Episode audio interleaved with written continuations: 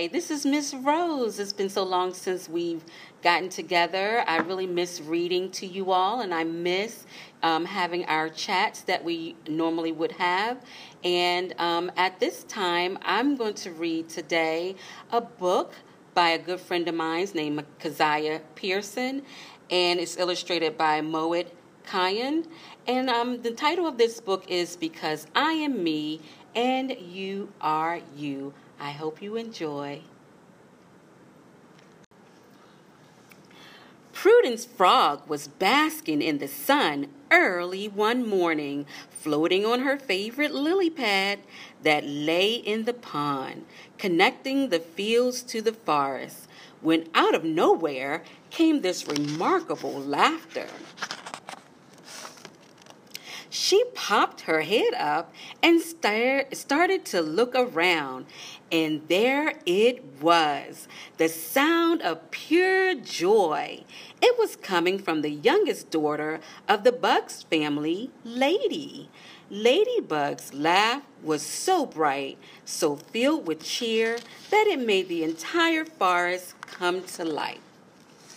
Now, Lady was walking along her daily trail through the forest to see what she could discover.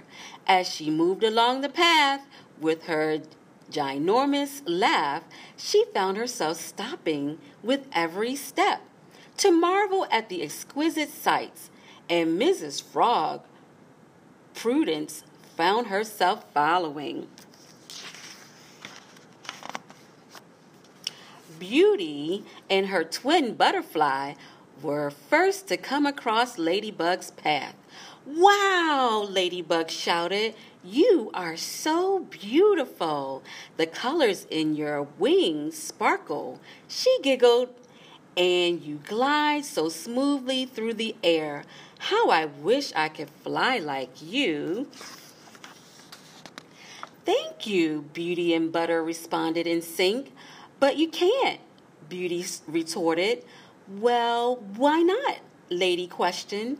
Because I am me and you are you. And with that said, they began to fly away. Lady tried her hardest to follow them, but as soon as she took a step, the aroma of lily flowers pulled her back. You smell amazing, she giggled bashfully. I want to smell just like you. Oh, thank you, Lily Flowers replied, but you can't. Well, why not? Because I am me and you are you. Lady's laugh had now turned from burst of giggles to a quiet grin, but she continued on she came across Wasp Waltz, who was waltzing through the air. When Lady saw his dance, she once again laughed out in excitement. Oh, how wonderfully you whirl! I wish that I could dance just like that. Wasp Waltz smiled and replied, I appreciate the compliment, but you, my dear, cannot, for I am me and you are you. Lady smiled and let out a timid chuckle. She was a little sad that she wouldn't be able to dance like Wasp, but still happy that she was given the opportunity to watch him step. She continued on. However, with each disappointment, her laughter became a little less exciting. And as she walked, the smile that went with her laugh started to turn into a straight line. Her head even began to droop. But then she heard the most beautiful chirping sound coming from overhead.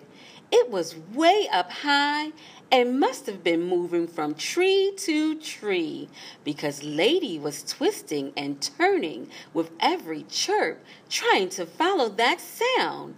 Oh, my dear, she gleamed, your voice is wonderful. Oh, how I want to sing like you. Hilda Hummings replied, Why, thank you, my dear, but I'm sorry. You cannot, for I am me.